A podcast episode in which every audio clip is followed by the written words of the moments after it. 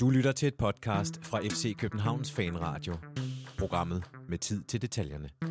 Med varme i studiet i lokalet bag Skyboxen i parken, har vi i dag indtaget det hvidklædte bord. Vi skal nemlig tale om FC København som altid. Vi skal tale om, hvordan det er gået, siden vi var sidst. Der er spillet en masse landsholdsfodbold rundt omkring i Europa. Der er nogle FCK-spillere, der har været i aktion. Der sker lidt af hvert i FC København helt generelt. Og så skal vi spille på mandag mod Randers FC på hjemmebane herinde i parken. Velkommen til FC Københavns Fanradio. Mit navn er Jonathan Folker. Jeg er dagens vært, og jeg har to ganske velkendte gæster. Her, øh, hvad skal man sige, halvvejs i den anden ende af vores øh, i dag T-formede bord. Den ene, han sidder lystigt og finder detaljer, han skal gøre sig klog på senere hen. Det er nemlig Henrik Monson, og velkommen til dig, Henrik. Tak skal du have. Jeg, jeg sidder mest imponeret over de her små post-it-blokke, vi har fået med øh, FC København-logo på. Det må du godt lide. Ja, den kunne jeg faktisk godt lide. Dem kan man købe nede i shoppen, siger jeg, som en anden ja. øh, klub lakaj. Øh, fanshoppen, øh, fckfanshop.dk, der kan du købe sådan nogle øh, dejlige kontorartikler. Så kan man øh, på nogle arbejdspladser få sine post i fred fra ens kollegaer. Jeg had, men mit problem er, at jeg hader post-it. Hvis der er folk, der sætter post på min skærm, så bliver jeg sindssyg. Heller ikke, hvis det er på kanten af skærmen? Nej, Nej. Gå væk. Jeg hader post-it. Nå, men dagens anden gæst, øh, Jonas øh, Christiansen. Velkommen til dig også. Jo, tak. Hvordan har du det med post det, det lever jeg lidt af, så det... Uh...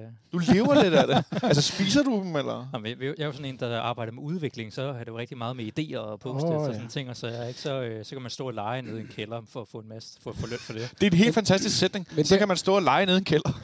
Men det har også noget at gøre med, at vi arbejder agilt, og det er altid sådan noget med at sætte post-its op på øh, whiteboards og sådan noget. Og, ja. Har jeg arbejdet agilt? Det er, sådan, det er sådan et teaterstykke, hvor man, Jamen, det er man det lige præcis, at man er i gang med et eller andet. Og i næste uge skal vi bruge, øh, jeg tror, fire arbejdsdage på at finde ud af, at vi skal lave næste halvanden måned.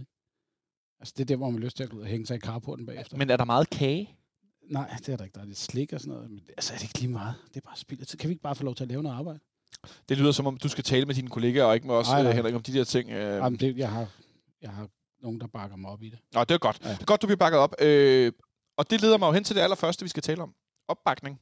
Opbakning til FC København i det, jeg vil kalde rimelig hård periode. Øh, vi talte her inden øh, landsholdspausen med Michael Milhøj, som er stor FCK-fan, men også øh, ja, bankanalytiker, aktiemarkedanalytiker, øh, og han fik givet lidt udtryk for, at det ser ikke super godt ud. Øh, jeg ved, Jonas, du ved også en del om, om regnskab og økonomi og den slags. Øh, men så er det jo interessant, at vi i den her tid øh, med corona og manglende indtægter osv., øh, har set den her indsamling øh, blandt øh, FC København-fans, som jo går til, øh, til hvad hedder det, fanforbedringer i parken. Men er ved at lave den her støttetifo, og jeg har lige set her i eftermiddag, at den har rundet... Øh, en halv million. En halv million, ja. Mm. Man øh, køber simpelthen på MobilePay et stykke øh, mosaik, som det hedder, når man laver en, en tifo, som er de her plastikstykker, der bliver holdt op. Det bliver kaldt mosaikstykker. Øhm, og de koster 100 kroner stykket. Eller det vil sige, for hver 100 kroner, der bliver givet, så er det et stykke plastik. Og målet var ligesom, at man skulle dække øh, øh, B-tribunen, eller neder sektion 12, kan vi også kalde det, neder øh, herude, foran hvor vi sidder. Øh, og det krævede øh, 4600 stykker, hvis jeg ikke tager meget fejl. Og øh, det rundede man her i, i går, øh, torsdag, vi optager i fredag. Og så har man simpelthen valgt at køre videre og sige, jamen så skal vi også over på på nederse. Øh, over på nederse, hvor der jo øh, på den nedre del, den forreste del, ligger nogle store, øh, ja, lad os bare kalde det, hvad det er, reklamebanner for øh, nogle af klubbens største samarbejdspartnere. Det er 3F, som jo er Superliga-sponsor. Det er Adidas, det er Audi, det er Unibet, og skal ligesom jeg kan huske den sidste, rejser mig lige op. Netcompany og sådan noget. Netcompany, ja. ja. Øhm, det er nogle ret store banner, og så er der noget FC København, der står øh, kæmpe for, øh, for klubben og byen op øverst. Øhm, så det bliver, jeg tænker, det bliver den, den øverste del af C-tribunen bliver så lavet til, til mosaik. Også. Ja, nu må vi se, hvor meget der kommer ud af det. Jeg, jeg synes, det er et fint uh, arrangement, at uh, man ligesom som fan kan, kan blive engageret i klubben igen.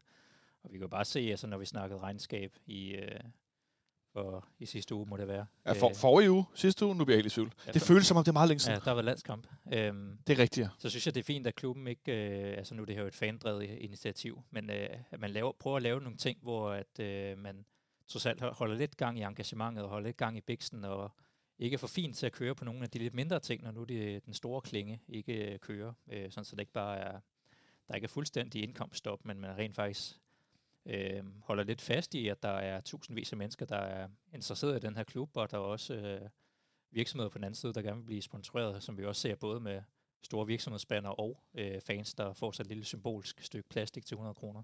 Ja, fordi at, øh, det er sådan, at inde på fckfc.dk, fanklubbens hjemmeside, kan man se forskellige ting. Blandt andet er der den her nærmest news ticker, den tæller, hvor mange øh, musikstykker, der er solgt. Lige nu hedder den 5.012 ud af det, der så lige nu skal ende med at være 7500, som så vil fylde, det bliver jo så ikke hele C-tribunen, men den øverste del af C-tribunen.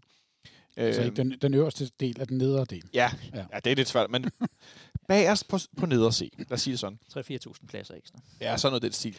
Øh, og der kan man også ind på, øh, på FCK FC læse om, hvordan man enten afhænder eller får, t- øh, får tilsendt sit øh, støttebevis.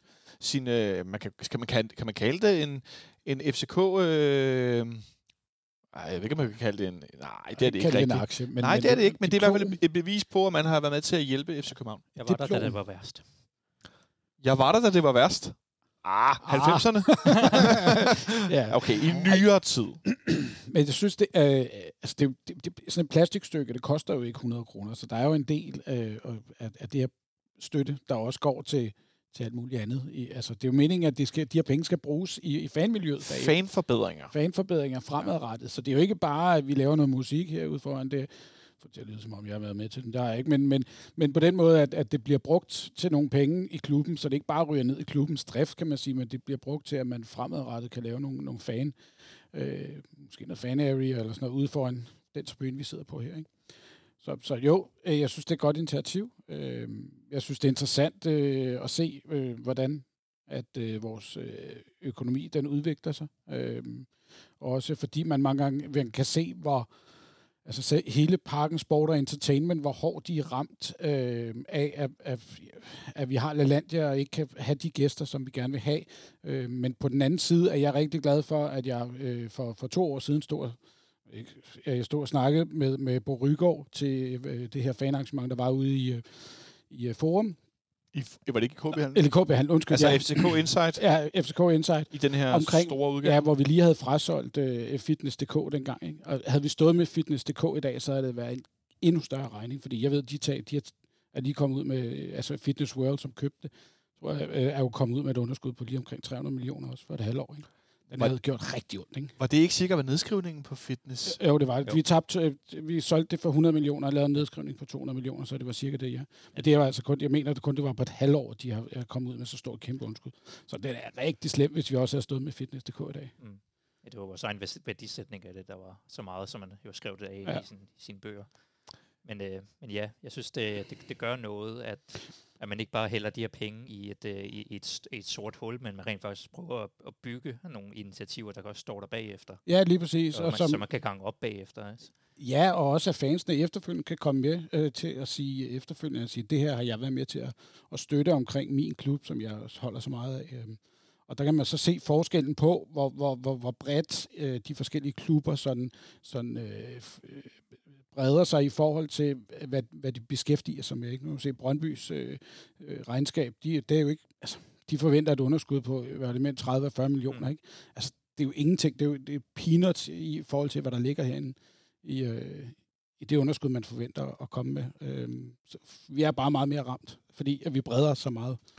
Jeg skulle sige, at vi er jo meget mere ramt, fordi vi også normalt har en langt større omsætning, så der er mere at blive ramt på. Eller, Ja, eller det er det. skævt. Ja, ja, altså jeg, jeg prøvede jo at kigge lidt i regnskab og prøve, sådan at, prøve, jeg prøvede så godt som jeg kunne at isolere de her tal i forhold til, hvad er der corona, og hvad er der i øvrigt øh, ståleføring og misset Europa og, og sådan nogle ting.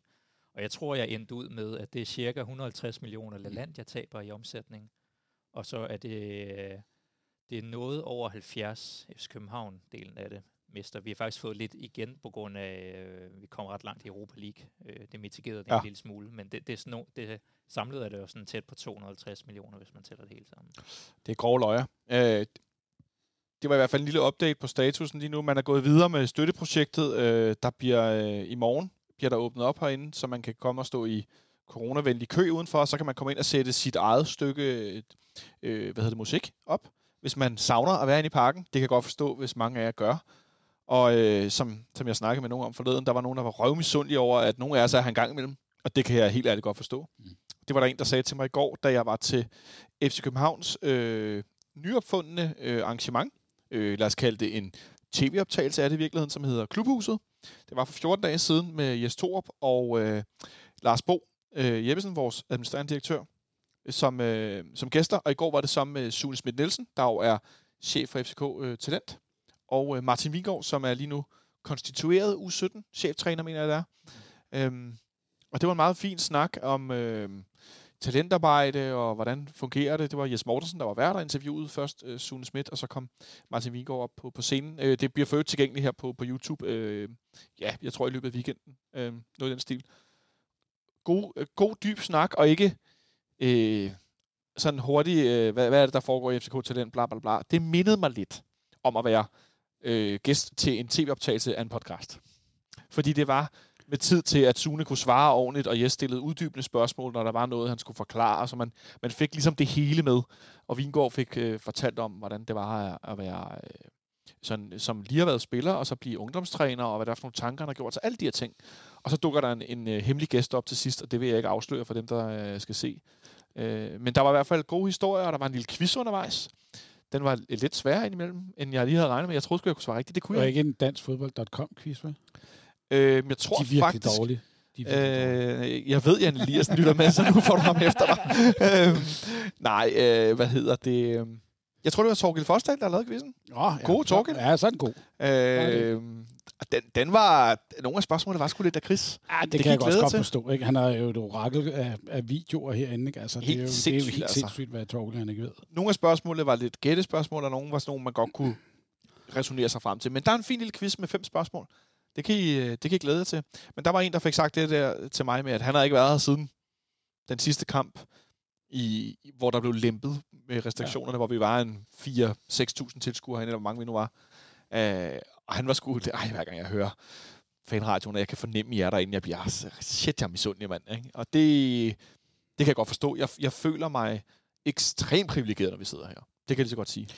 Nu sad jeg øh, i dag øh, og hørte øh, fodboldministeriet, og der fortalte Lars Jakobsen noget omkring det her med, at han havde været inde og kommentere øh, landskamp, og hvor altså, han, hele den der fornemmelse, man har, når man skal ind og kommentere en fodboldkamp, det er spændingen, hvem starter inden, hvad er der er oplyst. Og så sagde han, og så kørte man ned ad Øster Allé, og så var det bare øh, altså, Tomt. tomt. Ikke? Der var, som man sagde, der var nogen, der løb lidt, lidt øh, konteløb over i, i fældeparken. Intervalløb. Og, men der var ikke, altså, der er ikke den der summe stemning, der er rundt om. Man vidste godt, at man skulle ind og se en fodboldkamp. Normalt ville han måske komme tre timer før. Men det var der bare ikke nogen grund til, fordi, åh oh ja, altså, jeg kan bare parkere, hvor jeg har lyst. Altså, så der mangler de der spænding Ah, omkring, det- ikke? At summe, øh, som Sture Sandø sagde, der mangler alle pølsevogne. men men man, man kan sige det sådan lidt, at hvis der var nogen, der stadig var i tvivl om, om man bare skal flytte rundt på fodboldkampe til fredag, mandag, whatever, for at tilpasse tv alle mulige steder for tv-seerne. Hvis der var nogen, der var i tvivl om, om det smadrer produktet eller ej, fordi der kommer færre tilskuere, så synes jeg, at 2020, eller 2020 fra marts måned cirka rundt omkring i verden, må være det allerbedste billede på, hvor hamrende vigtigt det er, at man tilpasser, undskyld mig, produktet Ja. efter, hvornår folk kan være på stadion. Fordi der er ikke noget mere pøllet, fæsent, jammerligt end en fodboldkamp, hvor du sidder hjemme, og du kan høre et eksempel, alt hvad Mathias Sanka råber. Ja. Og han spiller ind i midterforsvaret, ind på banen, langt væk fra en af de her behårede mikrofoner, der står ude på sidelinjen eller bag målet, og man kan høre, han råber, Mo, Mo, tilbage Mo, frem Mo. Man kan høre en hel kamp af Sanka, der råber til Darami.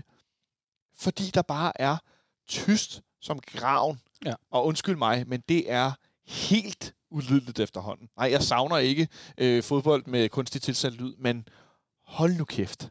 Altså, øh, jeg vil bare sige, når vi kommer ud på den anden side, vaccine og det ene og det andet, når vi nærmer os, please tv-selskaber, lad være med at lægge fodboldkampene på de mest hjernedøde tidspunkter, fordi I skal ramme nogle annoncører og alt muligt. Nu har I set, hvad fodbold ikke kan, når der ikke er tilskuere. Altså søndag kl. 21 eller sådan Jamen søndag kl. 20, fordi der er nogen, Ja. der kører go-kart et eller andet sted i nogle forvoksede øh, biler ja. eller andet. Come on. Vi elsker fodbold, men vi ved også, at jeres produkt er dårligt uden os. Og vi vil det så gerne, men I skal give os bedre chance for at gøre det sammen med jer. Ja. Det vil jeg bare sige. Nå, det er øh, to lige en tangent. Sorry, guys.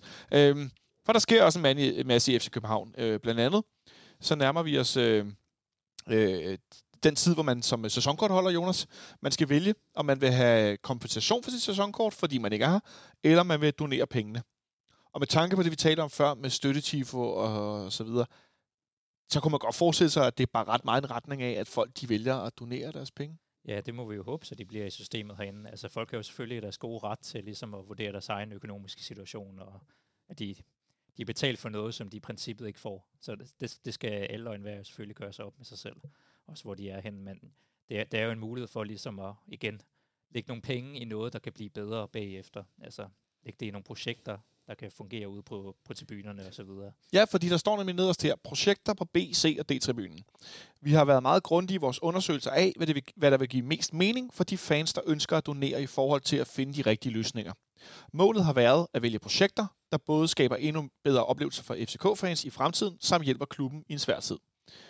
Vores analyser og samtaler med fans har ført til, at vi giver mulighed for at donere til specifikke forbedringer på de tre fanforbyner, fantribuner B, C og D.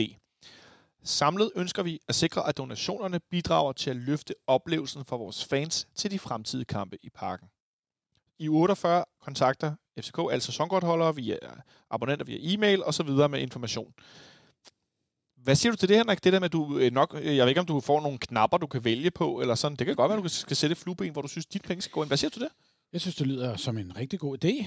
Øhm, altså, jeg ville være ked af, øh, som ned at se øh, sæsonkortholder, og få at vide, at mit, mit sæsonkort øh, abonnement så eventuelt var gået til forbedringer på øh, ja, sektion 12, eller børnetribunen, eller, eller familietribunen. Ikke? Altså, selvom det selvfølgelig er oplevelsen for os alle, og jeg kan da også godt være at finde på nogle af de andre.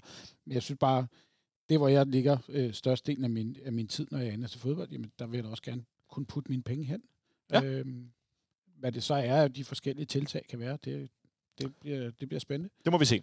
Ja. Det må vi se. Men øh, jeg gætter på, at mange, øh, måske endnu flere end tidligere faktisk, tidligere på året, hvor man også fik mulighed for kompensation, eller at lade pengene blive i FC København. Jeg tænker, at måske endnu flere nu vælger at lade pengene blive. Der var fordi, god at, succes øh, med det sidste gang. Det var der, ja, og øh, det er jo ikke fordi, at situationen er blevet bedre, som vi taler om før med regnskab og, øh, og så videre. Det, øh, det er rimelig nemt at se, øh, se for sig. Men, men det kan også være, at der, er, der måske er nogle flere, der vil lægge det i, netop fordi der er begyndt at komme de her vaccinenyheder ud, og der begynder sådan at spire nogle, øh, nogle små håb mm, Ja. ud, altså om der, er- der er en ende med det her. Det er ikke bare, at man lægger nogle penge i det i en klubs sorte hul, eller hvad man Ja. skal sige. Hører jeg lidt håb i dig, Jonas, i forhold til det her? Er det er det, det jeg fornemmer lidt? Ej, meget nødgør mig til ekspert, men det er bare sådan, det er jo de der trends, man sådan kan se Ja. ja. lødstrøm, der måske kan påvirke folks stemning. Jamen, Altså- det, det kunne godt være, at, at du lænede dig ind i det, sådan når, du, når du nævner på den måde. Altså, altså, det, er jo ikke for, det er jo fuldstændig gratis. Det er jo fedt at, at håbe og tro på, at der sker noget bedre, men altså, det, det er da interessant nok. Øh, Altså lad os da endelig øh, så hurtigt som muligt få en vaccine og komme tilbage, og så kan vi jo bruge pengene på at donere en pels øh, til alle på ned og se. En til alle. Ej, så fik du fedtet det ind, var. En lille, en lille muffedisse måske. Ja, lad os se, hvordan det går med Ej. FC Midtjylland. Nej, øh, de ligger lidt for langt mod syd til det der. Men, Øhm. men det, er da, det er da rart, at man kan, man kan begynde at fornemme en eller anden form for, for optimisme. Øh, men jeg tror heller ikke, vi kommer til at se fodbold i år. Det gør vi ikke. Selvom der skulle stå en vaccine i morgen, så skal man jo stadigvæk have folk vaccineret. Øh, I kalenderår eller i sæsonår. kalenderår. kalenderår. Øh, jeg tror, Lars Bo sagde det på den første af de der klubber. Han sagde, ja, jeg tror heller ikke før februar øh, 2021, vi kommer til at se fodbold herinde. Nej, interessant. Øhm, noget andet, der er interessant, er, at der i, lad os sige, landsholdspausen her øh, tidligere på denne her uge, var en historie for Inside Business, hvor de fortalte om, at Nordea havde krævet, at hovedaktionærerne i Parken Sport Entertainment AS skulle indskyde et 60 millionbeløb i selskabet i starten af 2021, ellers ville man øh, sætte stolen for døren i økonomisk.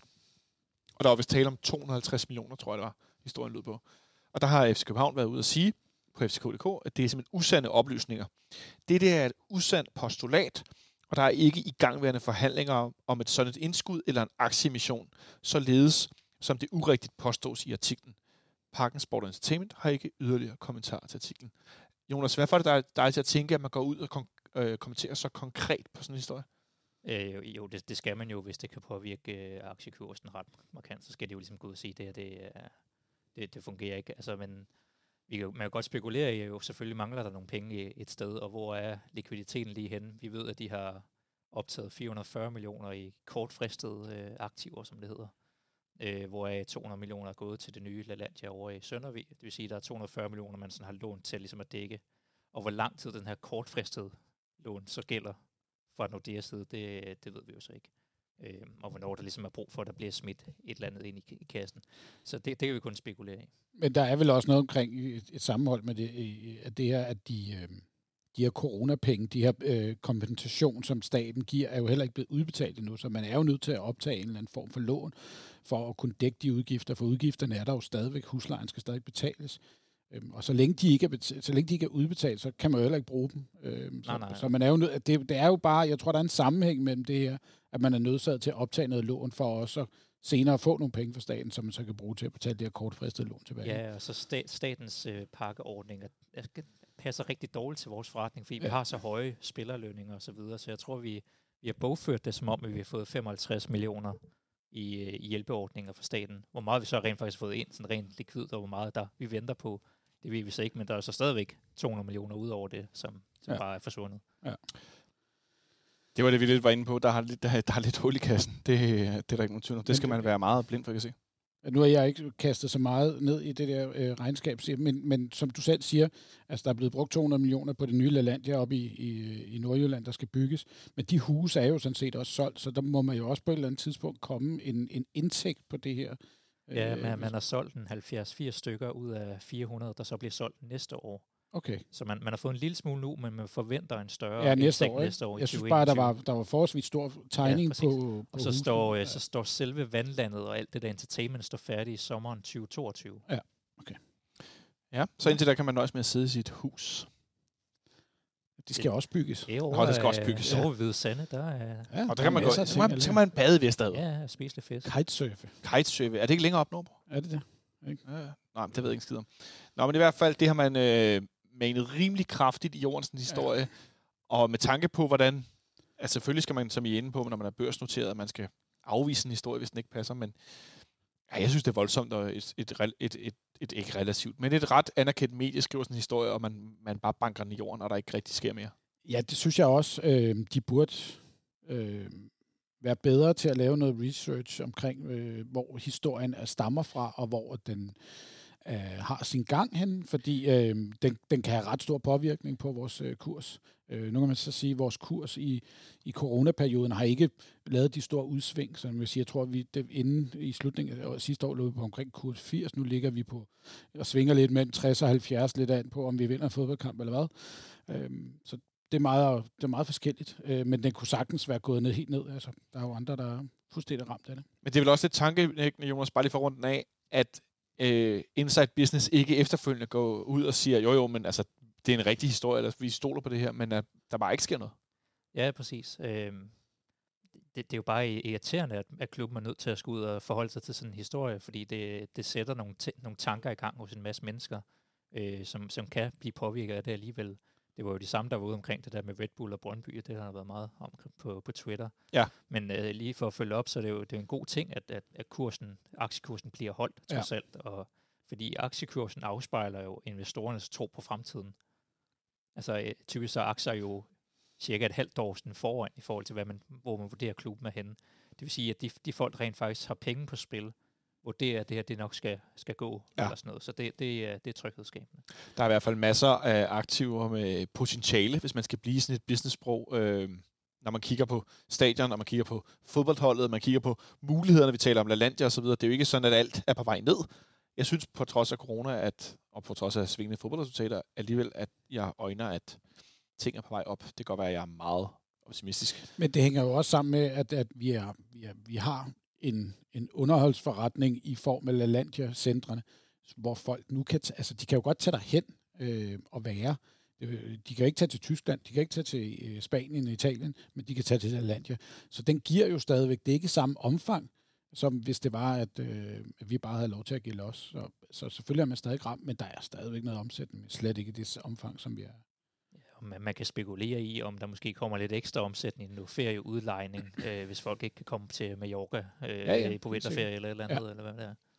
Ja. Man håbe. Det tænker jeg også, at der, der er i hvert fald øh, muligheder, øh, ligesom at det må være godt at have et sommerhus, fordi at der, der er nok ikke nogen, der kommer til at rejse ud til sommer overhovedet. Øh, den sidste ting, som vi lige skal vende, inden vi skal tale om øh, kampen, ikke på søndag, men på mandag. Nu har jeg lige sagt det en gang, så når jeg siger det forkert om lidt og taler om på søndag, så kan jeg være rigtig dygtig. Øhm, det er, at der øh, den 13. blev offentliggjort en øh, rokade i trænerteamet, sådan at øh, Jannik Brøgning, han bliver fast medlem i en assisterende rolle for Jes Og Stefan Madsen bliver ny player development coach for vores U19-hold i talentafdelingen. Stefan, øh, Stefan Madsen har i en længere periode været assistenttræner på førsteholdet, var det også for Stol Sobak. Øh, og Hjalte Nørgaard fortsætter som midlertidig første assistent, indtil en ny er på plads. Altså, jeg tænker, det første assistent, det er vel egentlig det, som tit hedder en first team coach. Jeg ved godt, det ikke er helt det samme, men... Ja, altså, vi har jo ikke rigtig den der managerrolle lige pt. Nej, nej, altså, men, nej det er selvfølgelig altså, rigtigt, men øh, jeg ved det, det ikke. Det, det, er jo, det er jo klassisk. Altså, assistenttræneren, som der er i en, i en Ja. fodboldklub, det er jo det, som Hjalte er. Så man er jo man har byttet om, sådan så at U19-teamet, det vil sige Hjalte og Jannik Brøgning, Ja. er jo så assistent nummer 1 og 2 til Jes Torp, indtil Ja. man har fundet en løsning. Og så har man så skubbet øh, Stefan Madsen ned. Og det, det er jo lidt svært at vurdere, hvor, hvor dygtig Stefan Madsen har været, fordi han har kun været der en periode, hvor det er gået nedad i klubben. Han tog jo over for, øh, Ja. For Jakob Næstrup. Jamen, undskyld Jonas, jeg afbryder dig. Ser du det som en degradering af Stefan Madsen? Nej, det ved jeg ikke. Altså, øh, der bliver snakket lidt om, hvis øh, nu har vi et partnerskab herinde med blandt andet Copenhagen Sundays. De holder de her talks. Der var Lars Seier med ind i, i deres talk, øh, hørte jeg. Ja. Øhm, og der snakkede han om, at øh, man vil fokusere endnu mere på sådan noget, øh, hvad hedder det, unge spillere og deres karriereplanlægning. Og det, det, det ligger direkte i titlen Player Development Coach for de unge spillere. Så han skal være den der bro, men også måske være, gå endnu dybere ind på øh, en, en ung 17-årig spillers øh, udvikling. Øh, kunne jeg forestille mig, at det er det, han skal.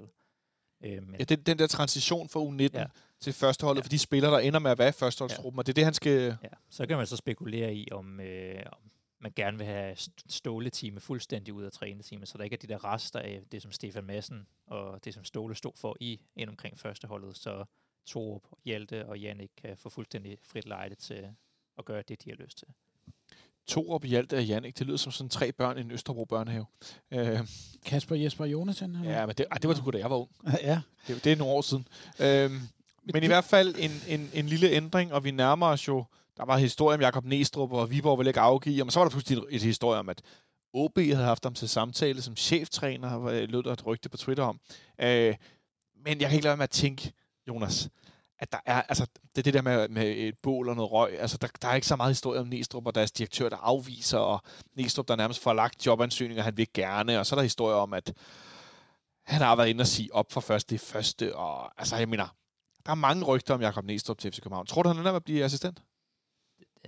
Det ved jeg ikke. Øhm, Eller first team coach? Jamen, jeg, jeg vil godt håbe det. Øh, jeg synes jo, han er vanvittigt dygtig, og han var... Jeg, jeg, jeg tænker, han er en af arkitekterne bag det seneste mesterskabshold. Ja. Øhm, men han har jo så i Viborg spillet med, med det her ståle zoneforsvar, som vi gerne vil have, men så lidt mere sådan noget 4-3-3, Ja, ikke? Øh, noget lidt mere offensivt. Så han står faktisk direkte for det, som øh, William Kvist udtaler som optimering og justering og lidt mere offensivt, i modsætning til Jes Torp 3-4-3 og, og mand-mand.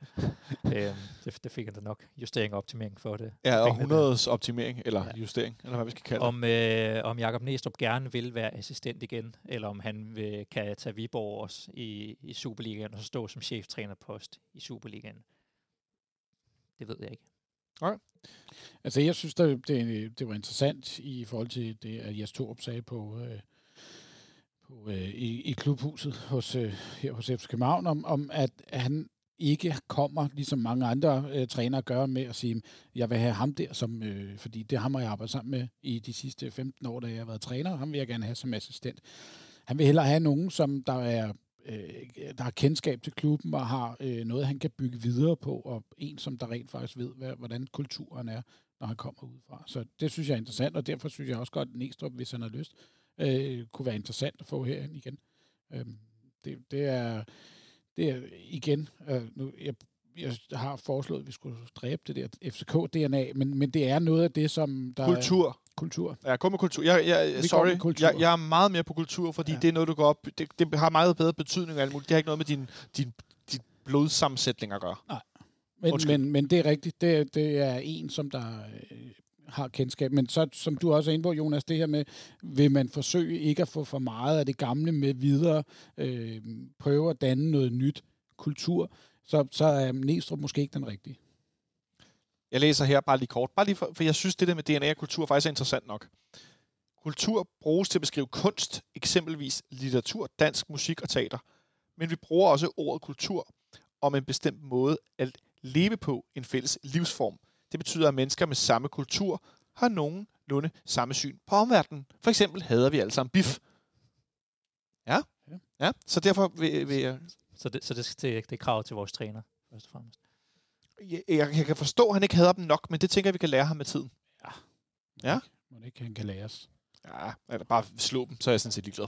Ja. Øh, så kan han altid komme til at have dem senere, måske. Det er jeg også ligeglad med. Jeg tror, han er en meget, meget, meget flink og sympatisk mand. Jeg tror ikke, han hader særlig mange. Men øh, jeg kan godt lide det spørgsmål, han fik øh, omkring, om han nogensinde kunne være øh, sur, fordi han virkede, han virkede alt for flink, sådan til, at om han kunne hisse op, og det har han givet øh, garanti for, at han, han lige før han inviterede vedkommende med ned i, øh, i omklædningsrummet med en, en til en kamp, hvor de var bagud, fordi så skulle han nok fortælle og vise, at han har lidt øh, kant. Men er det ikke også meget klassisk, øh, Jonas, inden vi skal snakke om den her kamp på mandag, at øh, de her folk, som øh, måske er meget rolige og så videre, når de først bliver vrede, så er man ikke i tvivl om, at så, øh, så er der noget på spil. Jo, det, det, er jo, det er jo en måde at skabe noget kontrast i hverdagen. Altså, så han, han er som, som standard, så er han flink, men hvis der virkelig er brug for det, så bliver han vred.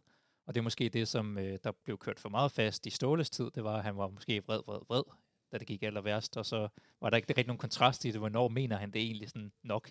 Eller sådan, altså, forstået på den måde, at det kan blive, øh, det kan køre for meget fast i samme rille, som er sådan nærmest sådan Ja, men. Ståle var sådan meget nat og dag, ikke? Ja. Altså enten så var han, hvis han havde noget på hjertet, han gerne ville af med, jamen så var han meget snaksalig, og hvis, det, øh, hvis han ikke følte, at øh, han var blevet retfærdigt behandlet, jamen så gik han bare, så var det en stort set ja-nej svar, ikke? Altså, så der, der er en meget nat og dag. Der tror jeg nok, at Jes Thor på sådan øh, mediemæssigt er mere nede stille, sådan stille og roligt nede på jorden, og skal nok svare øh, konstruktivt på de svar, eller de spørgsmål, som man nu bliver stillet. Jeg skulle lige finde den rigtige knap. Beklager. Vi skal spille på mandag kl. 1900 herinde mod øh, Randers FC. Øhm, siden øh, vi spillede sidst, der har øh, en række FC København-spillere været i aktion. Victor Nielsen har fået debut ved siden af Sanka øh, i en kamp ude på Brøndby Stadion. En landskamp. Øhm, Jonas Vind kom ind i pausen og scorede. Øh, Carlo Holse fik ikke debut, men sad på bænken. Øh, for øvrigt så, det hørte jeg Kasper Julemand udtale lige en kamp mod Belgien den anden dag, at de i løbet af den her landskampsperiode har brugt 15 debutanter, 41 spillere i alt. Mhm. Det er med voldsomt. Jeg føler, at halvdelen af Superligaen fik debut den. Øh, Helt kamp. vildt jo, ikke? Øh, Rasmus Falk var også udtaget, men endte jo det her corona-isolation, og Midtjyllandsspillerne endte jo corona-isolation, fordi Robert Skov havde corona i en taxa. Det er simpelthen det er, det er en bizarre historie. Nå, Jeg synes, så, det var øh, mere bizart, den her omkring Norges landshold, jo, som så ikke må tage afsted. Så tog de afsted med et amatørlandshold. Ja. Og så endte de med at flyve hjem med et rutefly. Ja, det er fuldstændig Hvor dumt er det, ikke? Øh, så vinder Danmark 2-1 over Island. Jonas Vind kom ind til sidst. Øh, han var med i opspillet. Christian Eriksen scorer st- sit andet strafspark. Det var godt nok en dårlig fodboldkamp. Er du helt vild. Øh, og så spiller Danmark her den anden dag mod, øh, for to dage siden mod Belgien. En meget øh, løj, løjerlig fodboldkamp, en spøjs fodboldkamp, hvor øh, Belgien vinder 4-2. I hvor scorer to mål i anden halvleg nærmest uden at anstrenge sig. Øh, var nogen af der så den kamp? Jeg har kun set highlights. Du har set highlights? jeg ser heller ikke så meget landskampsfodbold. Nej, men jeg må indrømme, at jeg ser fodbold, fordi jeg savner at se fodbold. Ja. Øhm, jeg vil bare lige sige, hvis I kan komme til det, hvis I har TV2 Sport, I I ikke øh, synes, italiensk fodbold er forfærdeligt, og det siger jeg som stor, stor AC Milan-fan, så se Inter spille af en årsag. Lukaku. Se Romelu Lukaku spille fodbold. Ja. Det mål, han laver, det er til 3-2 eller Det er til 3-2, hvor han simpelthen... Simon Kjær, som jo er fast midterforsvar i AC Milan, Mm. Altså han ligner en juniorspiller med Lukaku, der bare bevæger sig foran ham, og så Han Han- fjerner ham Så fuldstændig. sparker han bolden ind med panden. Bang! Ja. Øh, Lukaku, der brød igennem som 16-årig for andre læg, der ryger til Chelsea og ikke ryger igennem, bryder igennem frem og tilbage, og den er værre skidt, og ender så i, i Manchester United, hvor det går nogenlunde, og det går ikke rigtig godt, og så ryger han ud af holdet. Nu ender han så i Inter, hvor at det bare... Til, han er bare... Han er så vanvittigt stærk. Han er jo sådan Andreas Cornelius ex, extra large. Han er, han er helt vild at se spille. Ja. Så jeg vil bare anbefale, øh, hvis man kan komme til det, man bryder sig om det, se dem spille. Og hvis du lytter med Christian Hertz, så skal du aldrig nogensinde holde mig op på det her. Nej, det er for sjov. Han er vild, og han øh, gjorde Danmark til små børn. Øh, der er også nogle svensker, der har været i aktion. Victor Nielsen var også i, øh, hvad hedder det, øh, for U21-landsholdet, hvor han havde bare anførbindet med Rumænien. Danmark spillede 1-1. Øh, Darami og øh, Carlo Holte var også på banen bare lige for at nævne Carlo, han står her. Jeg læser op for FCK.dk, hvis nogen var i tvivl. For, Sverige, der spillede øh, Pierre Bengtsson øh, mod øh, både øh, Kroatien og øh, Frankrig, og han lavede den sidste i en ene kamp også, og spillede fint. Kalle Jonsson sad på bænken i, i alle kampene, og så har Ragnar Sigurdsson spillet en kamp for Island, hvor de øh, røg ud og sad på bænken og var ikke i truppen. Carlos Sikker har spillet første halvleg, spillet en hel kamp mod Moldova, og så er han blevet udskiftet med i anden halvleg i en 0-0 kamp mod Slovenien. Det lyder også virkelig... Øh... Har du set uh, Frankrigs mål til 4-2? Nej. Nå, den er, den er grim. Jeg skriver lige her på Øhm. bloggen, fordi man skal huske på, at på, øh, på, FC, på kbhfanradio.dk, øh, der linker vi til, til ting, vi taler om undervejs, som kunne Ja. være interessante. Nu skriver jeg lige her, Frankrigs 4-2-mål, link, sådan så vi kan få fundet en video. Du har her med en opgave, Henrik, du skal finde en video af det mål. Det kan jeg sagtens. Altså Det- bagefter. Ja, ja, men den er... Det er, det er i overtiden. Det er meget, øh, de har et øh, frispark midt på banen, og så går Kalle med op og tænker, øh, jeg skal op og score. Så øh, jeg kan ikke huske, hvad Kalle det går med op. er. De kan jo eventuelt få 3-3, hvis de scorer. Ikke? Den står 3-2 på det tidspunkt. Kalle Jonsson spiller der ikke. Det var han gør der. Han står der på mål. Det håber jeg da. Så har FCK.dk løjet. det har- skriver her, at Kalle Jonsson øh, sad på bænken. Nå, men i den video, jeg så, der var han da i hvert fald øh, øh, på mål. For Nå. han er mere op på det frispark, de har midt på Frankrigs midtbane. Og så sparker de den ind over, så får han ikke luft under. Så ryger den direkte til en fransk spiller, der bare lægger den op. Så, så kan man se en halsende Kalle løbe hjem. Det er meget, meget grimt. Okay. Ej, det, det lyder ikke så godt, hvis det... Nej. Det var det ikke. De glemte at få luft under bolden. Ej, det lyder kikset. Ja. Øhm, Men det er meget overbevist, fordi han er meget tydelig i billedet, øh, lige inden de sparker den. Så, Nå, det er jeg slet ikke... øh, Hvorfor er der ikke nogen, der har talt om det? det ved jeg da så ikke. Jeg kan ikke styre, hvad alle går og taler om. Ja, det er jeg lidt øh, skuffet over her. Der ikke er nogen, der har, øh, der har fortalt mig om det. Ja, men det er rigtigt. Masser af landskamp. Sikker på, det ikke var Robin Olsen? Og du blander dem sammen? Øh, Har jeg været... Har jeg været øh... Har du været beruset igen? Nej, det har jeg ikke. Nej, Har jeg okay. ikke. I arbejdstiden. Nej, det er godt. Nå. Nå, Det kan godt være. Jeg undersøger imens. yes. Jonas, tilbage til mandag. Vi skal spille mod Randers på hjemmebane. Mm. Og vi har til en forandring øh, vigtige spillere i karantæne. Det er jo sådan, at øh, vi har øh, to mænd i karantæne efter to åndssvage røde kort. Det er Carlos Sikker, Mm. som er i karantæne. Og så er det Victor Fischer, som er i karantæne. Og til dem, der ikke kan huske det, så er Victor Fischer i karantæne, fordi han valgte relativt umotiveret at blive udvist i Herning i starten af den her leg. Øh, det efterlader os jo med lidt øh, muligheder, men også lidt udfordringer. Især på den centrale midt. Nu har Jens Dage fået lov at træne, jeg tænker hele øh, landsholdspausen her, han har spillet den her interne træningskamp. Man kan få øvrigt se mål for den på ja, YouTube, øh, Instagram, Twitter, wherever, at Mikkel Kaufmann scorer to, øh, og Victor Fischer scorer på et skide godt på på frispark mod Grydebus, som der var skrev til mig, men alle kan score mod Grydebus på frispark. Det I rest my case.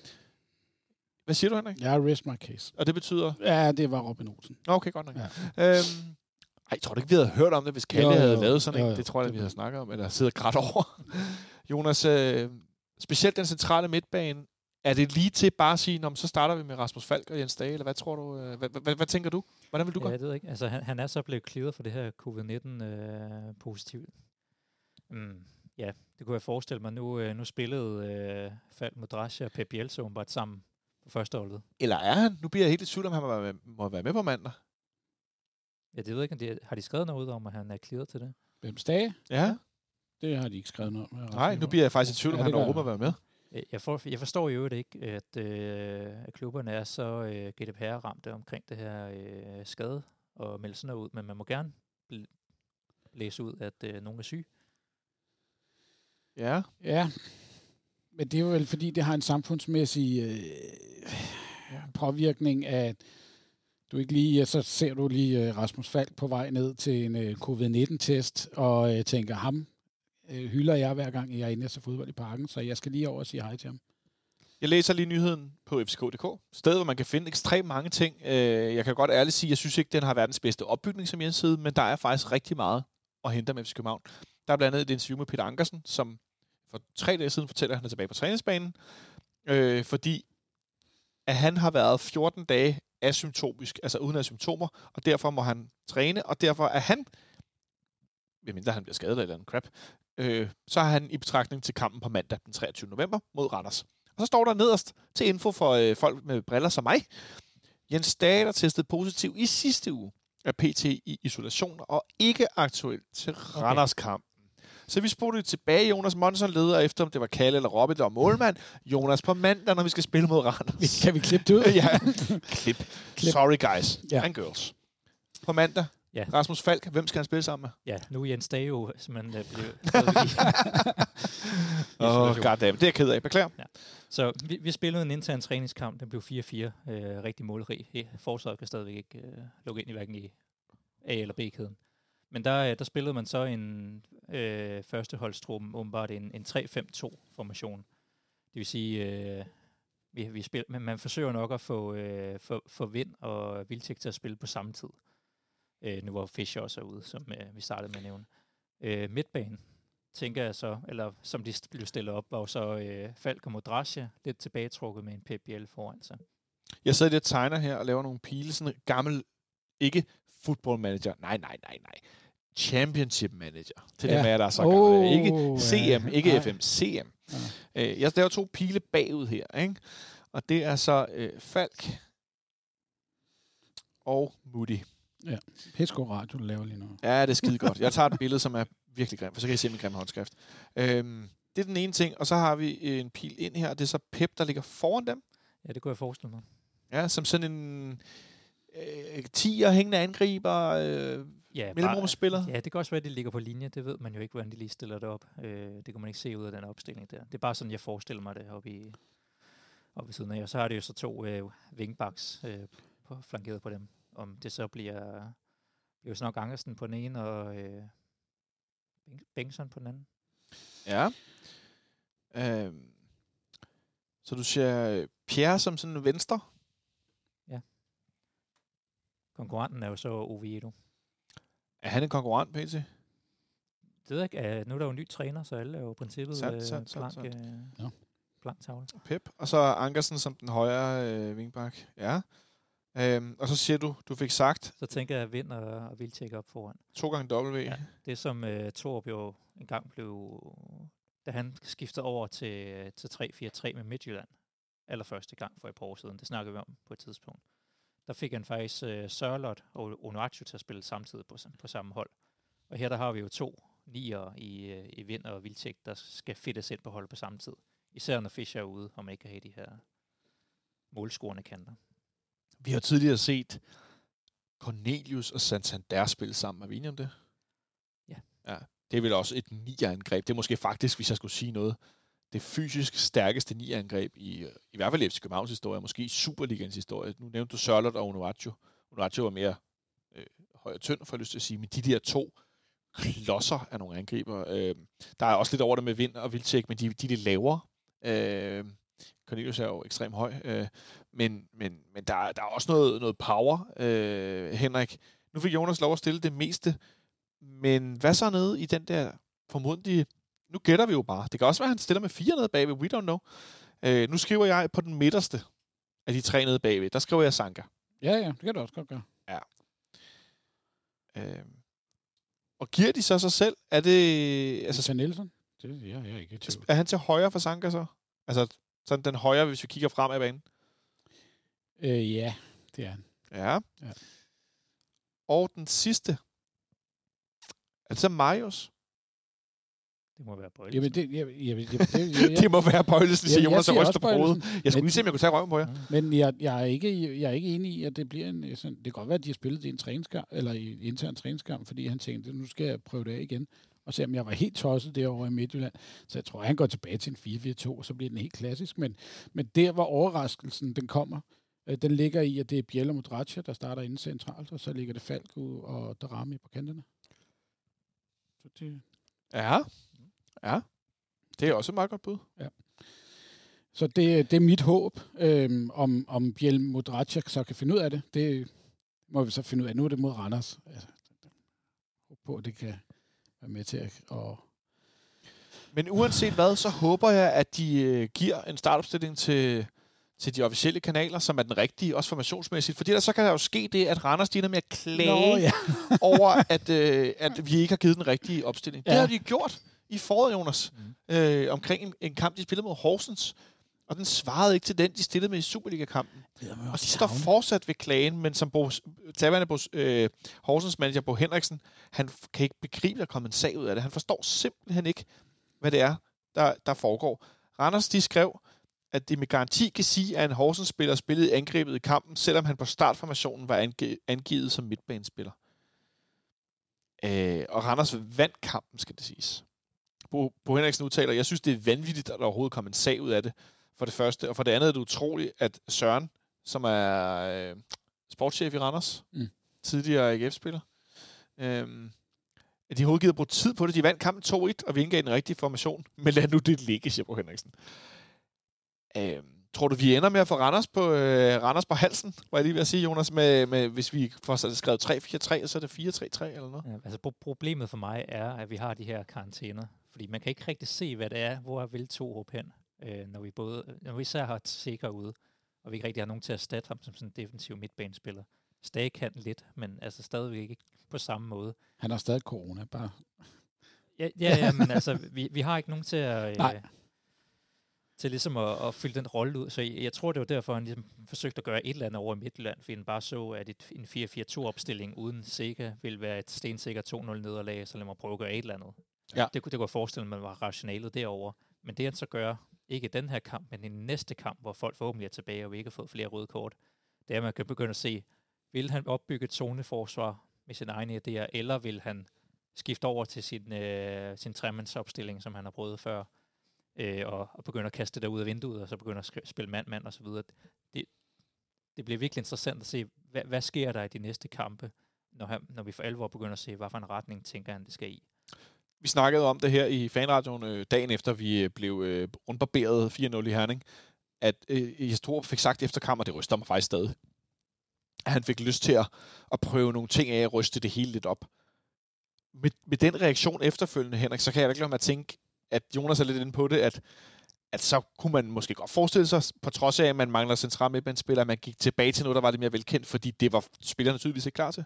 Nej, altså... Øh, det kan godt være, at han ville forsøge at prøve at ryste øh, både spillertruppen og, Det gjorde han om, også. om modstanderen.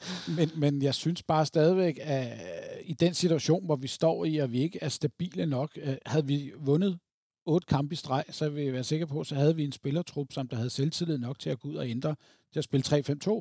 Men hvis man vinder otte kampe i træk, så går man jo ikke ud og laver om. Nej, det gør man heller ikke. Så er det for at overraske modstanderen. I det her tilfælde, der er det bare, øh, nu prøver jeg bare gøre et eller andet. I håb om, at der kommer en reaktion fra både spillere og modstandere og alt muligt andet. Og det synes jeg er forkert.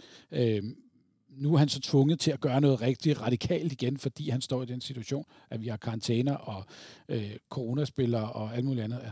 Jeg er glad for, at jeg ikke øh, træner op i Nordsjælland, hvor de, hvor de er endnu mere ramt af corona. Øh, de, de kan også blive de øh, kan også blive rigtig ramt af, i deres startopstilling. Ikke? Og det kan Ja. ikke være sjovt at være oddsætter lige i øjeblikket. Man aner ikke, hvem der starter inden, altså, fordi de, de kan jo være ude 24 timer før. Ikke? Det er ret interessant. Det er længe siden, at vi har siddet med, med, så, med startopstilling, der er så meget op i luften inden en kamp. Det kan gå alle mulige veje. Jeg husker mest, som vi også har talt om nogle gange, at vi havde øh, Wing of Wheels, hvor vi, eller Whe- Wheels of Wings, nu kan jeg ikke engang huske det. Vingrouletten. Vi skulle vælge, hvem der spillede på fløjen. Der var Verbit, så der var mange kvar, der var nogle forskellige, der kunne spille. Og vi vidste, at Tutu, der, vi vidste aldrig helt rigtigt, hvad der skete. Kusk var der der også. Mm. Der var, der var, altså, der var, der var spandevis af wings. Ikke nu som backs. Og det var lidt sjovere, når det er de offensive spillere, så modstanderne ikke ved, hvad de skal forholde sig til.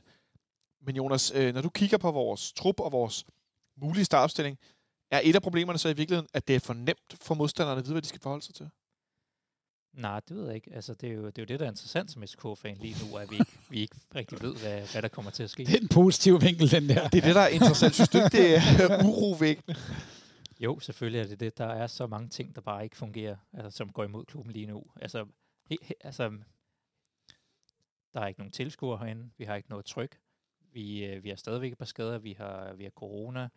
Vores anfører er ude. Vi har, altså, og vi, vi har ny træner. Konceptet spil, vi, viser ikke, altså spillerne er stadigvæk trætte fra sidste sæson. Halvdelen af holdet har været på, på landskamp og får ikke noget at hvile, fordi der er komprimeret et kampprogram. Alt muligt går imod os. Jeg ved ikke, hvordan man skal løse det. Jeg kunne, øh, hvem, hvem, hvem er anfører på, øh, på mandag? Det er vel Sanka? Eller hvad? Er Bøjle ikke, øh, var han ikke udnævnt som øh, anden? Hvis det er ham, der starter inden sammen med, med øh, hvad hedder Nielsen har også været øh, anfører på et tidspunkt. Ikke? Så det, den er sådan lidt, hvem, hvem, hvem er anden anfører lige pt? Altså jeg vil også pege på Sanka, fordi han er nok den, der har mest øh, rutine, sådan, øh, nej, sammen med Bøjle, men Ja, er det ikke øh, officielt, er det vel Bjelland, der er anden kaptajn? ja, det er det. Og så er der Victor Fischer som nummer tre. Er det det? Jeg Ja, tror, det- det er Bøjle. Bjelland er i hvert fald langt fra at spille, skal vi ikke sige Det er han i hvert fald. Og jeg ved da også, at øh, Kalle har da også været anfører, har han ikke det? Det kan godt passe. Så der, der er jo mange om spillet i spil til sådan en. Men jeg tror, at Sanke er den, som der bliver anfører på, på mandag. Altså jeg vil sige, med Sanka klar, så er jeg ikke et sekund i tvivl om, at han spiller og er anfører.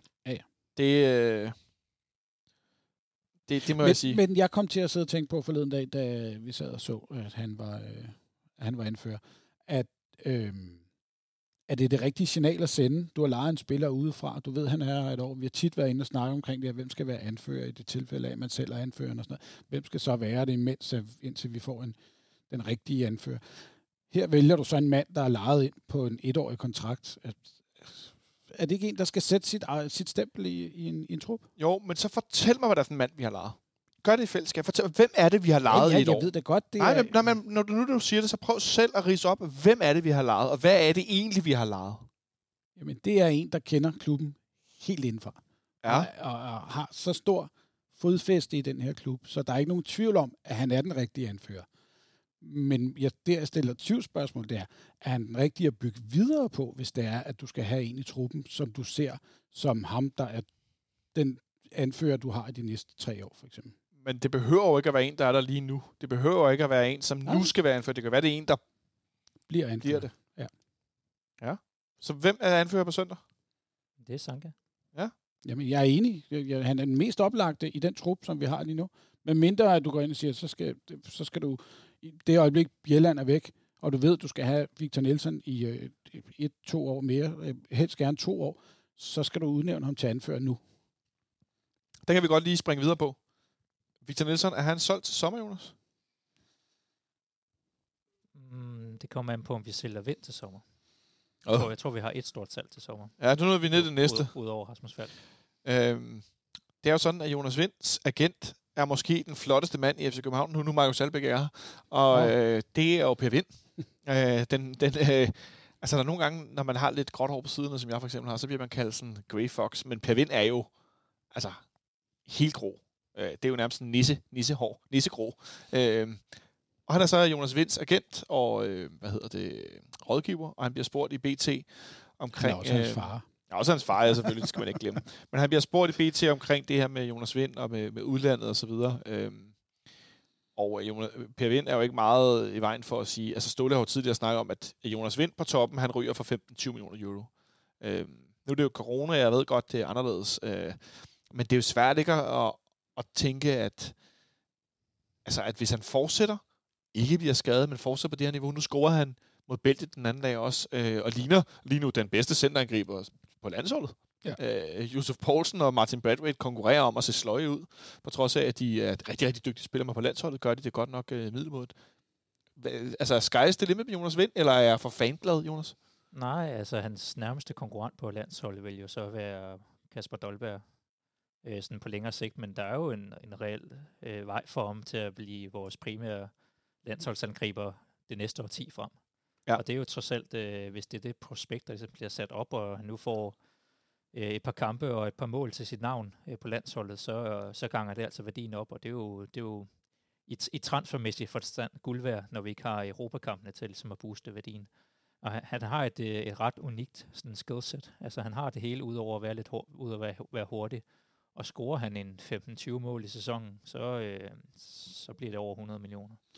Og jeg er da også sikker på, at de videoer, som man laver herinde med øh, øh, straffespark, Panenka og sådan noget, altså det kan også være med til at, for en klub at sidde og kigge, okay, ham, der, ham er der sgu nogle øh, boller i, ikke? For, fordi han, han er en ung knægt, der Stort mod. stort mod, ikke? Ja. Mm. Så ham vil vi godt satse på, så derfor kan prisen også godt komme op i den gode sag. Ja, og udover at man scouter spillere på video og Y-Scout, så er der jo også alle de udtalelser, der kommer ud. Altså nu er vores, den danske landsholdstræner ude at sige, hold da kæft, en mentalitet han har. Det er jo også noget, der virkelig booster. Det er jo sådan en, man gerne vil have på sit hold. Sådan en, der bare går ind og er robust i sit uh, mentale mindset. Og robust i sit spil. Øh, og så har han jo, ej, vi bliver nødt til at tale lidt om Jonas Vind, den her første berøring, han har nogle gange, når han løfter højre benet lidt, og så kommer bolden ind fra højre side, og så ligger han sådan død med ydersiden, med sådan en let, hvor, hvor han ligesom laver ligesom et højt knæløft, mm. og sådan har foden sådan lidt op i luften, og så ligger den død. Det er jo rent fodboldporno, Henrik. Jamen, det er da fantastisk at se på. Altså, øh, jeg ved ikke, hvad man havde, øh, hvad personligt jeg havde forventninger, da jeg så Jonas Vind første gang herinde. Øh, sådan tænkt, og det er en af de unge gutter. Man havde selvfølgelig godt hørt om, at han kom op igennem rækkerne. Øh, men jeg synes bare, at han har bevist, også efter at han kom tilbage fra sin kedelige skade, at han har det, der skal til for at være i den her liga. Øh, der er overhovedet ikke nogen tvivl om, at hvis en ung knæk med, med så stort gå på mod kan vende så hurtigt tilbage for en så stor skade, og vise så højt et niveau efter så kort tid, jamen så beviser det også, at man har det for at være i det her spil.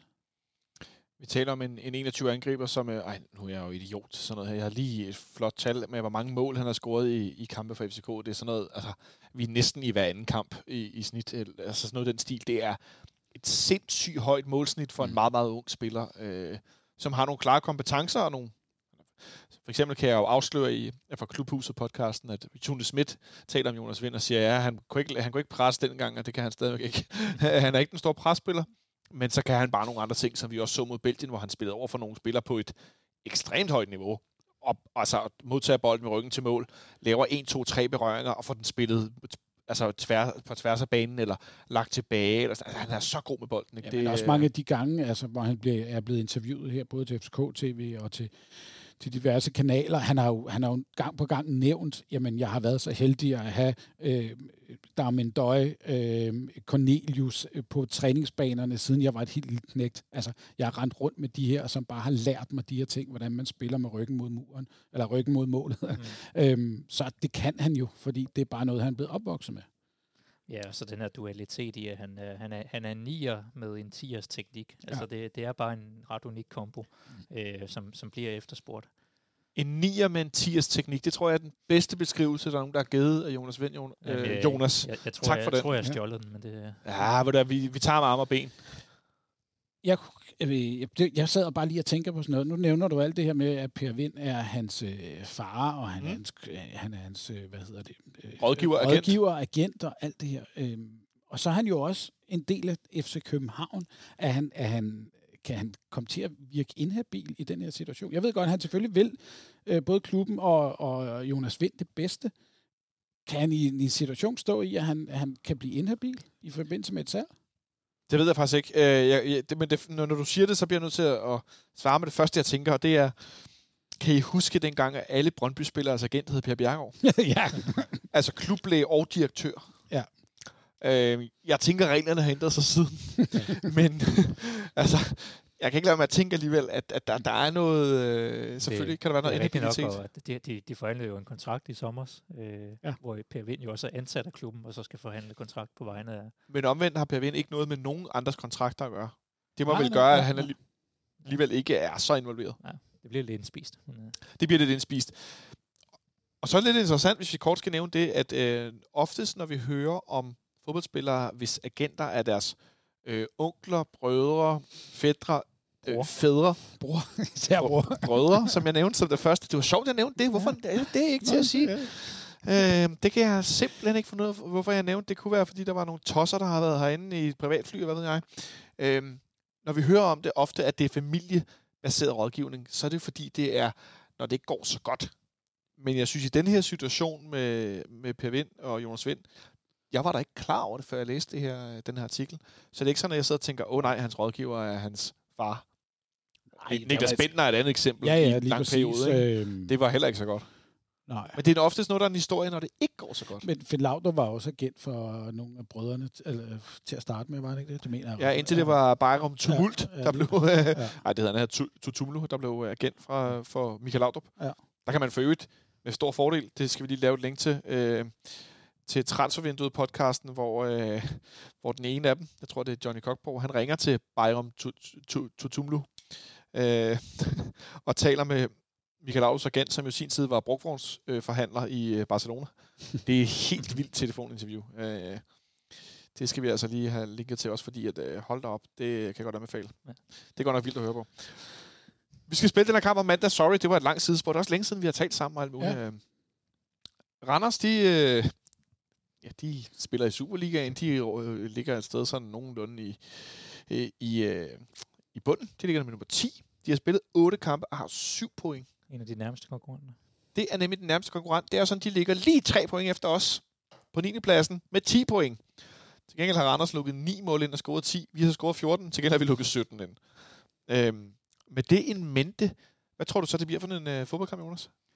Ja, det, det er virkelig svært at spå om. Øh, Det kommer an på, hvordan vi, vi kommer ud til kampen og så videre. Jeg håber på sådan noget, øh, at vi kan få lidt kontrol og lidt selvtillid. Øh, Der er blevet, der, de spillere, der ikke har været afsted, har, har trænet lidt mere sammen. Og man ligesom sådan kan begynde på den her sådan nye begyndelse, uden at det er kampe hver tredje dag og så videre. Ja.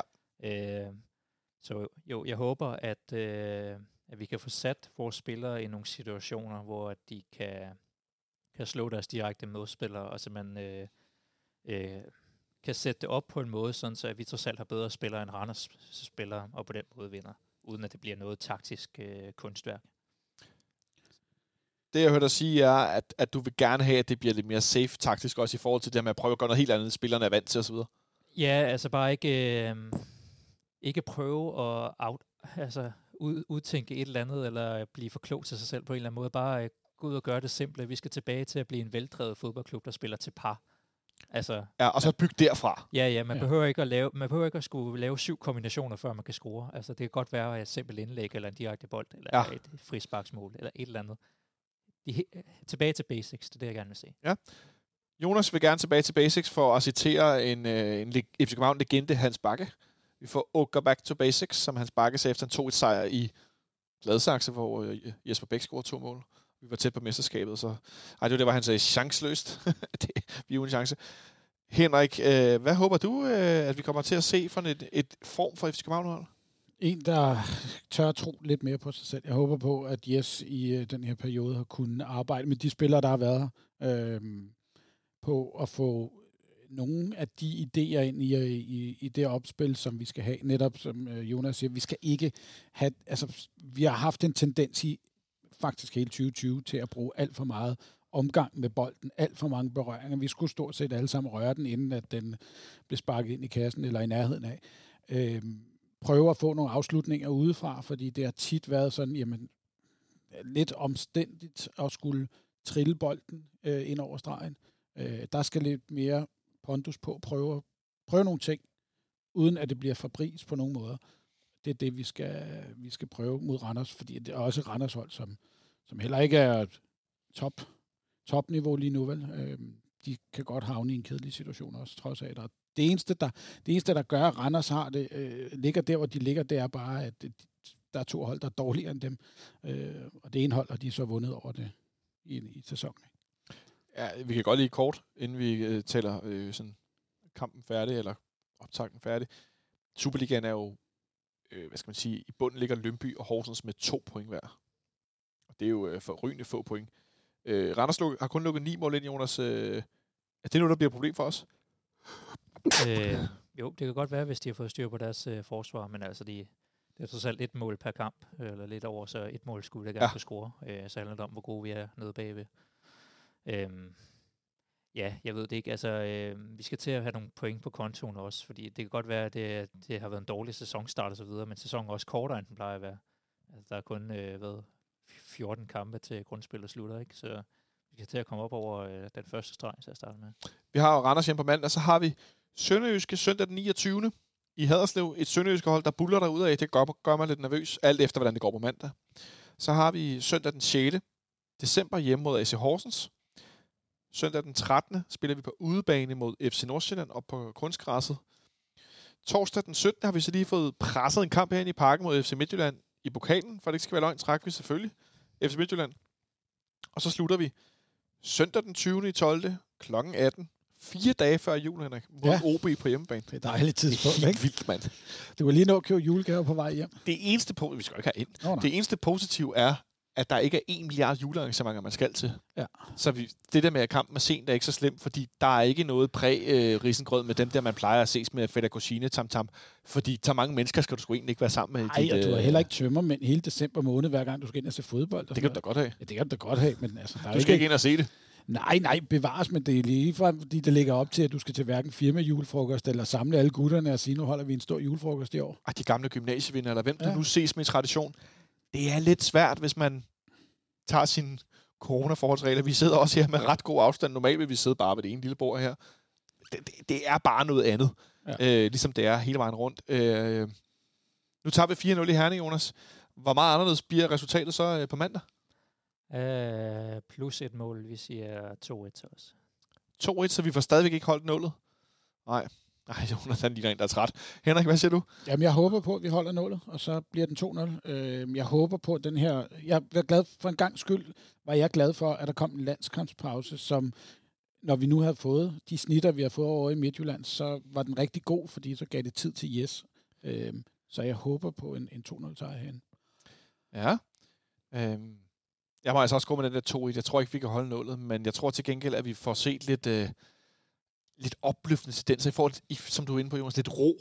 Og der kommer sådan lidt, okay, men omvendt, så skal vi spille med tre spinkle spillere centralt mod Randers, så lidt øh, tonserhold, og lad os se, om vi kan få et øh, varstraffe eller to, så Thomas Thomasberg, han er ved at gnide øjnene ud af bare øh, ærgelse og, øh, og mindre værd. Ej, det er fint så ballade. Øhm, men øh, vi har jo fået skudt i skoene nu længe, at vi altid får dommeren med os herinde. Så må det ikke, at det også kunne, øh, kunne ske igen. Jeg trænger i hvert fald til, at vores øh, angriber fortsætter med at score mål. Og så må vi se, hvordan det spænder an med Mudrasja, Pep Biel, Rasmus Falk. Hvem der spiller, hvem der ikke spiller, hvordan Darami. det, øh, hvordan det går. Darami, ja. Hvem der ender med at spille. Det bliver i hvert fald interessant. Er der andet, vi skal have med her på faldrebet? Har vi noget, vi ikke lige har fået øh, krøllet af Nej. til vores kære medfans? Nej. Der er et interview på, på søndag. Der er lige et interview på søndag. Skal vi lige kort vente det? Ja. Ja, det er jo sådan, at uh, Ståle Sobakken, han har overhovedet ikke udtalt sig til nogen som helst medier overhovedet. Oh. Oh. Han har sagt meget, meget kort til en norsk avis, Ja. eller andet, at jeg skal nok fortælle min del af historien, når vi, Ja. når, øh, når vi når så langt. Ja. Øhm, Det lugter lidt af, at der, er en, der har været en aftale, ikke? Jo, noget af den stil. Ja. Øhm, og det er jo så sådan, at, øh, at vi ligesom kom nærmere til, at øh, det er så et interview, han har lavet med TV3 Sport. Og øh, det her interview, der har de lagt en lille bid ud, før det bliver vist i onsite på søndag. Der står det 2030, men jeg tænker, at det der onsite starter. Så øh, hvornår det lige præcis er, det øh, kan man ikke være helt sikker på. 21.45 sikkert, eller sådan noget. Så vi skal trives med at sidde og se hele onsite, for ikke at vide, hvor det er henne. Ikke? Og øh, i det her interview, så kommer der en uh, director's cut ude på deres hjemmeside bagefter, hvor du skal se halvanden times reklamer, før du får lov til at se. Og i det her interview, der siger øh, Ståle blandt andet øh, følgende, som I lige får med her, hvis I ikke allerede har hørt det. Så tager vi lige, fordi så vender vi det lige kort.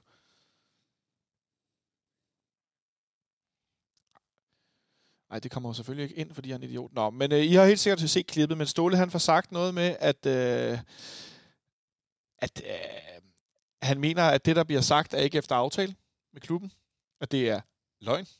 Øh, og så siger han ikke det? Ah, han siger, at det er ikke det, er ikke den, det, er ikke det, han, det er ikke det, de har aftalt. Det er sådan, han siger. De Ja. udtaler sig på vegne jeg- af ham, og det, er- det Og er derfor vil han gerne have lov til at give sin version af det.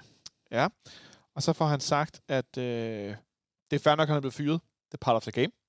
Og så siger han den sidste ting, og det er, at han er meget påvirket, og det er han, fordi at han Ja, hans livsværk øh, Som er et- taget væk. et fra. mindre livsværk, ikke? Ja. Et, lille, et lille livsværk, er det, det Ja, det er sådan, ja. Øh, og det siger han med ikke bare en klump i halsen, det er lige før, at han... Ja, en kniv og en tårer lige Ja. ja. før, ikke? Det er også skåret meget dramatisk. Jo, jo, altså det, det blev sat op på en helt stor reklameklinge, øh, men det er klart, det blev nok ikke kønt at, at se på. Øh, det, det, det har jo generelt været en rigtig ærgerlig tid for klubben. Nu sidder vi herinde med Damendøje-plakater også, altså det er jo inden for tre måneder, at vi mister den, den største spiller i historien og den største træner i historien øh, Ja. på, på en lidt uheldig måde øh, ud af døren. Og så er det jo også med øh, det, der så har været ansigt udad til for klubben, har været Boegård og William Kvist primært, som jo i, i stigende grad øh, efter pressemødet har været mere og mere kritiske over for, for Ståle og, og det, der ledte op til den fyring her. Og så en anden, der har været meget i vælten, som en, der har udtalt sig om klubben. Øh, jeg vil ikke sige på klubbens vegne, men det er alligevel, Henrik, det er øh, vores, en, en af de tre øh, store aktionærer i klubben, det er Lars Seier, Ja. øh, som på en eller anden måde er blevet øh, eksponent, om du vil, for, øh, for at udtale sig øh, som sig selv, men også på vegne af FC København. Øh, det må jeg sige, det øh, undrer jeg mig lidt over efterhånden, fordi vi har været meget vant til, at der var ret klare linjer om, hvem der sagde hvad om hvad. Øh, jeg synes, det er lidt svært at finde ud af, om Lars Seier taler på vegne af FC København, eller om han bare taler for sig selv, eller hvordan. Ja, øh, og det har jeg øh, ytret min holdning om tidligere, allerede for da vi lavede den podcast omkring, at øh, et par dage efter Ståle var blevet, blevet fyret herinde, at han havde været ude i både P1, og han havde vist også været ude i en anden øh, podcast, og udtalt sig omkring hele den her fyring. Og det synes jeg, så længe han ikke har en bestyrelsespost, og så længe han ikke er andet end en øh, medejer af klubben, så bør han et eller andet sted øh, ikke være talerør for klubben. Men selvfølgelig, som jeg også sagde dengang, han er øh, han skal have lov til at have noget eksponering for sine penge, kan man sige. Men det bør klart ikke være på den måde, som jeg synes, det foregår på lige i øjeblikket. Er problemet, Jonas, måske virkelig lidt, at der ikke er nogen fra klubben, fra klubben, altså sådan, at det er det mere officielle veje, der siger de ting, som Lars Seier siger?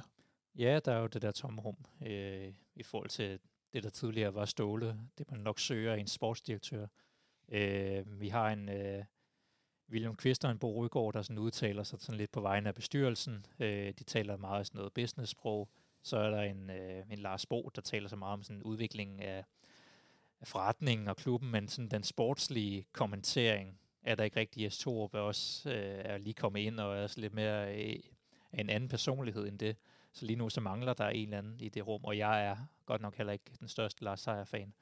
Øh, jeg ved ikke, hvad det er, han, han laver omkring fodboldholdet, øh, vil jeg sige. Men øh, det er jo så min holdning. Ja, ja, men, men vi har også været vant til først en Flemming Østergaard, og så en Ståle Solbakken, som har været dem, der har været ansigtet ud af til. Og som du selv er inde på, lige nu er der ikke den samme karisma omkring det billede ud af til. Mm. Og det tror jeg, det er den det, det halmstrå, som, som Lars Seier forsøger at fange her, i form af både at få et, for noget for sine penge, og to, for at eksponere klubben, og sig selv. Øhm, ja, at det så er i mine øjne øh, uheldigt, at han sidder der og udtaler sig på baggrund af klubben, når han, jeg ved også godt, han har også noget direkte at sige, men ikke er en del af bestyrelsen på den måde. Men vi har bare nogle anonyme aktionærer i vores bestyrelse, som ikke går ud og udtaler sig, og derfor er der ikke nogen til at tegne billedet ud af til. Ja. Altså, i, efter min mening, så er det sådan endnu en giftig cocktail i det her mix af den perfekte storm, vi befinder os i lige nu. Det er ja. at have sådan lidt en ekscentrisk ejer, der går mok med alt muligt forskelligt. And on that note, ses på tirsdag. Wow, det, øh, ja. Undskyld, jeg synes bare, det var værd lige at, at, at vende, fordi det er en stor ting. Og det er det jo blandt andet, fordi at Stole Sobakken, vel uden sammenligning, Jonas, er den mest succesrige træner, både i FC København, men også i dansk fodbold. Ja, og det, det, det kan man ikke komme efter. Jes Torp vil altid være den træner, der kommer efter Ståle Solbakken, uanset hvor, hvor godt eller dårligt det så går. Ej, der var der Hjalte et øjeblik, men... jeg, jeg tænkte, jeg skal nok, du siger det. Men, men, men ja, øh, men jeg synes også bare, at det, det, øh, det skal så også måske jeg ved ikke, om det skal være med til at tegne den sportschef, som vi jo selv lidt inde på lige før, øh, om det skal være med til at tegne den sportschef, som så eventuelt kommer her i klubben. Det skal være en, som der kan håndtere pressen og gå ud og udtale sig på de rigtige områder. For det kan være med til at få Lars Seier til at tige stille måske, hvis det er muligt. Hvis ja. det er muligt. Ja, eller han skal bare tilbage til at være i en position, hvor han står som ejer ja. for hele koncernen. Ja. Øh, det er alt det, der foregår omkring København som fodboldhold, og hvad der foregår, og fodboldtaktiske strategier og alt det der. Det skal være en sportsdirektør. Ja, lige præcis. Men kan vi forvente det med tanke på Lars Seiers historie som ejer et cykelhold og alle de her ting, hvor han jo også... Undskyld? Ishockeyklub. Ishockeyklub, ja, det kan være, at Bjarne Ries bliver sportsdirektør. Det altså, har vi ikke haft nok skaldede folk nu? Ja. Øh, men, men jeg kan godt være nervøs for, at, at det fortsætter, fordi at his, historien fortæller mig noget andet. Ja. Men, øh, men hvorfor skal han ind på fodboldbanen og give opbakning til spillerne. Hvorfor skal han udtale sig i en eller anden øh, talk omkring, at øh, det er sådan her strategien er med de unge spillere? Hvad har han af erfaring for det? Ja, det er et godt spørgsmål. Jeg, jeg, jeg ser ikke, der er nogen, hvis jeg skal være ærlig. Øhm, men jeg, jeg håber, at vi med en klar sportslig ledelse kan få nogle folk ind, der kan repræsentere os i, i medierne. Og hvem det, om det så er en eller flere, det gør sådan set ikke noget for mig. bare, at jeg sidder tilbage som fan med en oplevelse og en følelse af, at der er en overordnet strategi for, hvad man gør mediemæssigt og også sådan handlingsplansmæssigt. For jeg skal ærligt tilstå, at der er jeg langt fra lige nu, når det kommer til hvad som helst. Ja, altså jeg får sådan nogle øh, vibes mod øh, AGF, altså i før tiden, ikke? Øh, hvor der heller ikke var nogen styr på kommunikationen. I en ejer, der også rent rundt og udtalte sig i tid og utid og sådan noget. Ikke? Så Ja, lige præcis. Og det, og det, alle, alle de trin, trin, der bliver gjort lige nu, eller bliver taget lige nu af klubben, det, det er jo nogle af de absolut vigtigste i rigtig, rigtig mange år. Hvad er det, der sker næste gang? Hvem får man ansat? Mm. Hvad for nogle øh, skridt går man, øh, får man taget? Og min absolut største frygt som SK-fan, det er, at vi ender i sådan en situation, hvor vi de næste 20 år kommer til at tale om, vi skal tilbage til de gode gamle dage, som dengang Ståle var her. Dengang gik det godt. Altså, ja. som så mange andre fans og så mange andre klubber ja. før har snakket tilbage til deres storhedstid. Det håber jeg godt nok. Ja, øh, vi kan bare håbe på, at den her dal ikke bliver for dyb og for langvej, så det bare bliver ny hverdag, i stedet for at blive en, netop en bølgedal, og vi ikke kommer hurtigere på den anden ende. Så endte vi igen over en time, gentlemen. Fantastisk. Yes. Det er altid øh, hyggeligt sammen ja, med jer. Jeg håber, I øh, nød at lytte med derude. Jeg ved i hvert fald, at øh, jeg nød at være i selskab med dig, Henrik. Tusind tak, fordi du kom. Øh, også en fornøjelse. fornøjelse. Og som altid med dig, Jonas. Tusind tak, fordi du som altid mig klogere på øh, lidt af hvert om, øh, omkring fodbold. Jeg håber også, I blev det derude, især omkring FC København. Øhm, som sagt, tjek vores hjemmeside ud, kbhfanradio.dk, og husk så, hvis du ikke har brugt alle dine penge på julegaver, eller tænker, du skal bruge dem på Black Friday næste uge. Eller mosaik. Brug dem på mosaik. Vi er nu oppe på 5.012, hedder den, ud af 7.500, som skal sælges. Den er sidst opdateret i morges, så det kan faktisk godt være, at den er sidst opdateret 0922, så det kan godt være, at der kommer en ordentlig lunds på her i aften eller i morgen tidlig. Øhm, støt det. Jeg synes, det er super, super stærkt af Sektion 12 og FC Københavns Fanklub, der har sat det her i søen. Det er super, super sejt lavet, og det er også en rigtig fin måde at vise det på. Så øh, for de beviser, for sat det op og så videre. Henrik, sidste ting? Og skulle man øh, stadig have en lille skilling ned i lommen jo, så øh, kan man jo også lige kaste lidt efter os herinde, hvis det er. Det kan man stadigvæk. Ja. På tier.dk yes. ejer for glemme. Det er blevet lidt nemmere med de der penge, efter vi flyttede herind. Ja. Det er ikke nogen hemmelighed. Vores, vores søgen efter et lokale, vi skulle betale husleje for, den kan ligesom dø hen. Men øh, vi bruger stadig penge. Vi har stadig ikke nogen kaffemaskine. Godt på udstyr. Vi skal fx have købt en kaffemaskine. Ja. Øh, vi skal nok også have et køleskab, vi kan dele med de andre herinde osv. Øh, men jeg tror faktisk, øh, jeg tror, at David fra Copenhagen Sundays, han havde krøllet øh, kaffe. De han har fundet en kaffesponsor. Ja, kaffen, men vi mangler sgu da stadig noget at lave den på. Vi skal have købt en maskine. Hvis der er nogen, der har lyst til at donere en kaffemaskine... Eller køleskab. Til FCK, til FCK fanmedier. Ja. Så er I velkomne. Et køleskab til drikkevarer eller, og eller en kaffemaskine. I kommer bare. Vi tager imod med kysshånd. On that note øh, vil jeg bare sige øh, tak for nu, og øh, vi lyttes ved i næste uge. Ha' det godt. Så længe.